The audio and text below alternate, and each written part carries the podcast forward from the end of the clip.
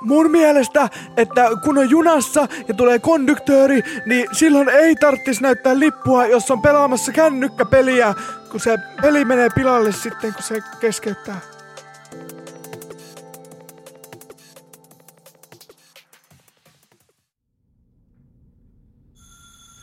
Terse! Minä olen Matti Putkonen ja jostain syystä olen edelleen hengissä ja jostain vielä kummallisemmasta syystä juuri sinä kuuntelet minua tällä hetkellä. Ta- tai et minua, vaan pikkurikosten pikkuvankila podcastia. Hip hurray motherfuckers! Tätä podcastia rahoittaa Suomen valtio, paitsi ei enää Sauli Niinistö, kun se oli mulle kaksi jaksoa sitten niin helvetin ilkeä. Anyways, tässä podcastissa puhutaan niistä rikoksista, mitä mulkut tekee ja mistä nykyään joutuu vankilaan. Esimerkkitapauksina ihmiset, jotka ei käytä kasvomaskia, koska ei huvita, ja ihmiset, jotka käyttää käsirasvaa poskipäihin, sekä ihmiset, jotka ajaa vittu voiskuutilla. He ja monet muut kärsivät satojen vuosien vankeusrangaistuksiaan täällä pikkurikosten pikkuvankilassa tai, tai se ei ole oikeastaan enää tämä, kun mä olen nyt ihan tosi vakavien rikosten tosi vakavassa vankilassa. Mutta no, jatketaan tästä hei kirjepostiosion pariin ennen kuin, ennen kuin ne tappaa mut saatana.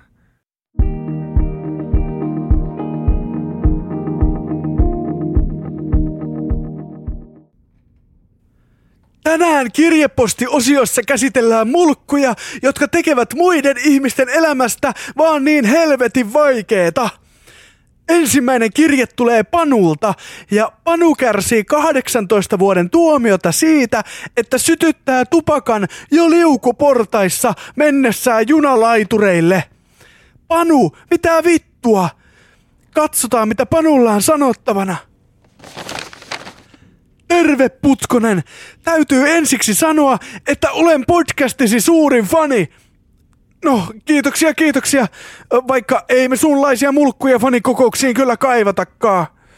No, Pidän erityisesti siitä, miten jaksossa kolme haukuit sen tyypin, joka lähti liukumaan vesiliukumäkiin ennen aikojaan, koska mun mielestä ne on pahimpia ihmisiä ne. No, Panu, mielestäni Panu sinut pitäisi hirttää ja mieluiten niin, että ensiksi sinun päälle laskettaisiin vesiliukumäessä.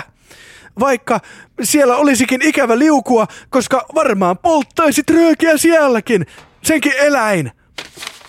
Siksi lähetin tämän kirjeen mukana sinulle suklaanapin. Ole hyvä ja kiitos kaikesta. Terveisin Panu. Ja tässä tämä suklaanappi onkin. Maistetaanpa. Ei, ei hemmetti, kun on, onkin hyvää suklaata. Mm. Nyt, nyt mulla on vähän paha mieli, että menin Panua sillä lailla haukkumaan. Mutta ymmärtäähän Panu nyt itsekin, että se on mulkku, eikö? No, anteeksi Panu, mutta vittu! Nyt on pakko mennä seuraavaan kirjeeseen, muuten pää räjähtää.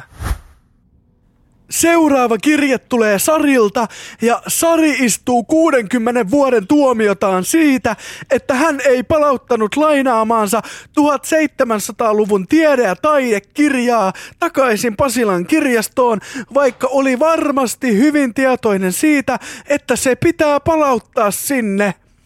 Katsotaan mitä Sarilla on sanottavana. Sari tässä terve!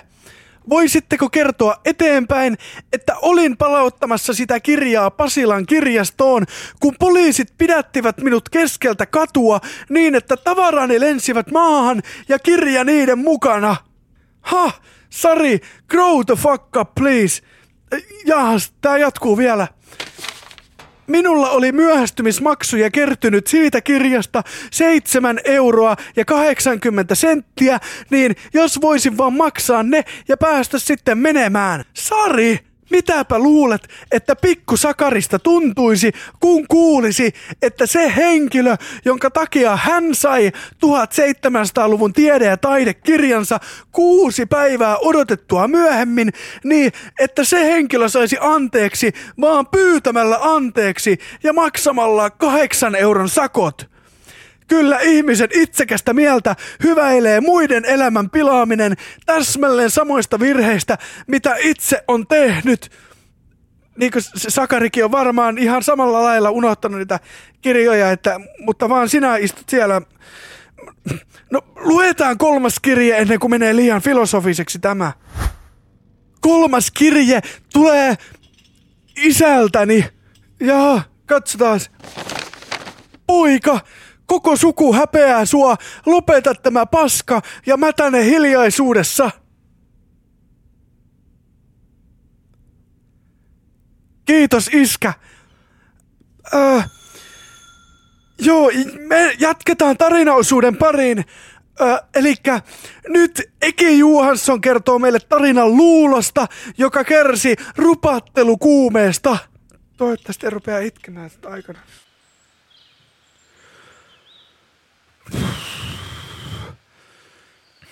Terve. Tänään, tänään mä kerron. Äh, nyt, nyt ei oikein. Nyt ei. Oottakaa hetkinen.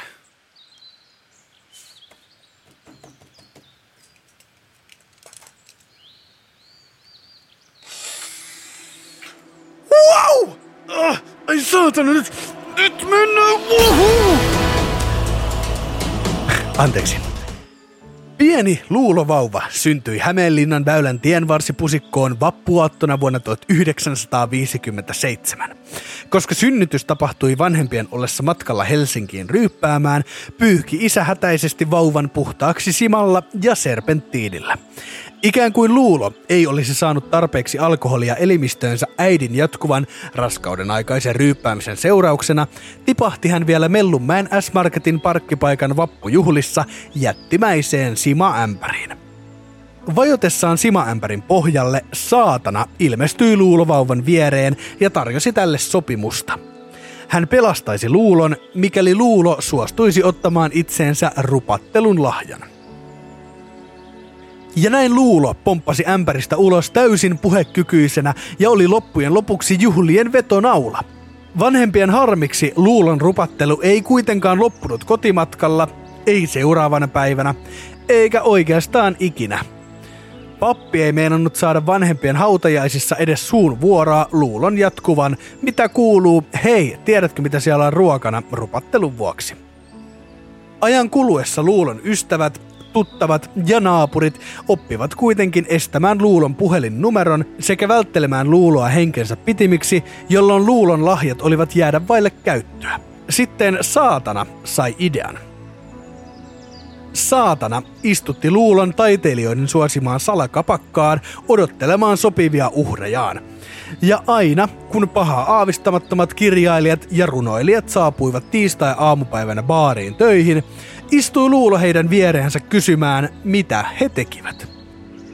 Kuulema koko 90-luvulla ei julkaistu Suomessa yhtään kirjaa, koska kukaan ei pystynyt niitä enää kännipäissään kapakassa kirjoittamaan.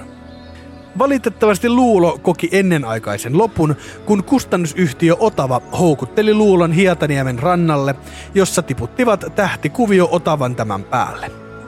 Mutta saipahan maailma olla taas hetken paskempi paikka, Kiitos saatanan. Wow!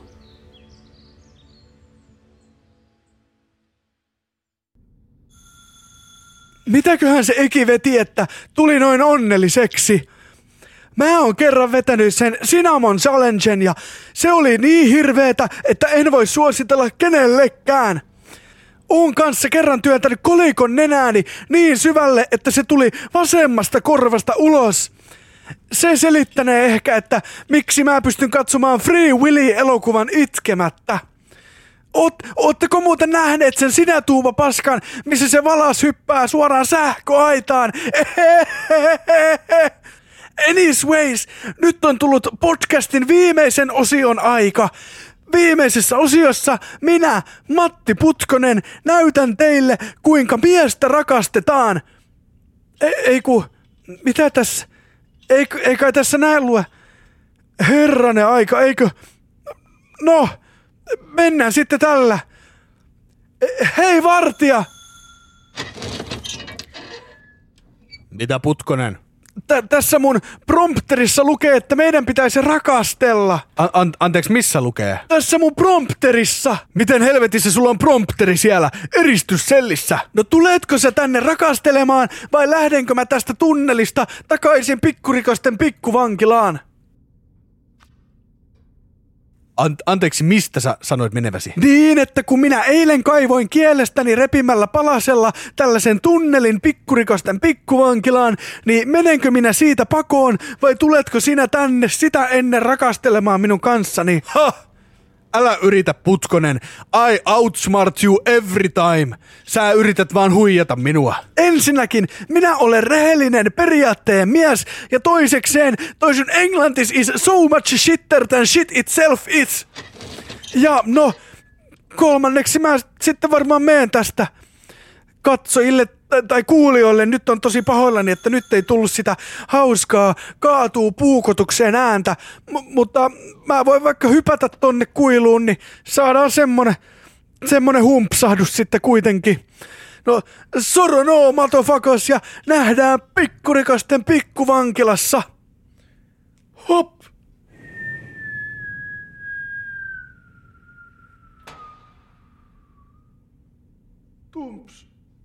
Ei, ei minun englanti ole huonoa. Tuli jotenkin tosi paska fiilis tosta. Haluan tässä nopeasti vaan niinku kiittää niitä kaikkia, jotka ois nyt vaikka voinut soittaa mummilleen, mutta kuuntelee mua mieluummin tässä nyt.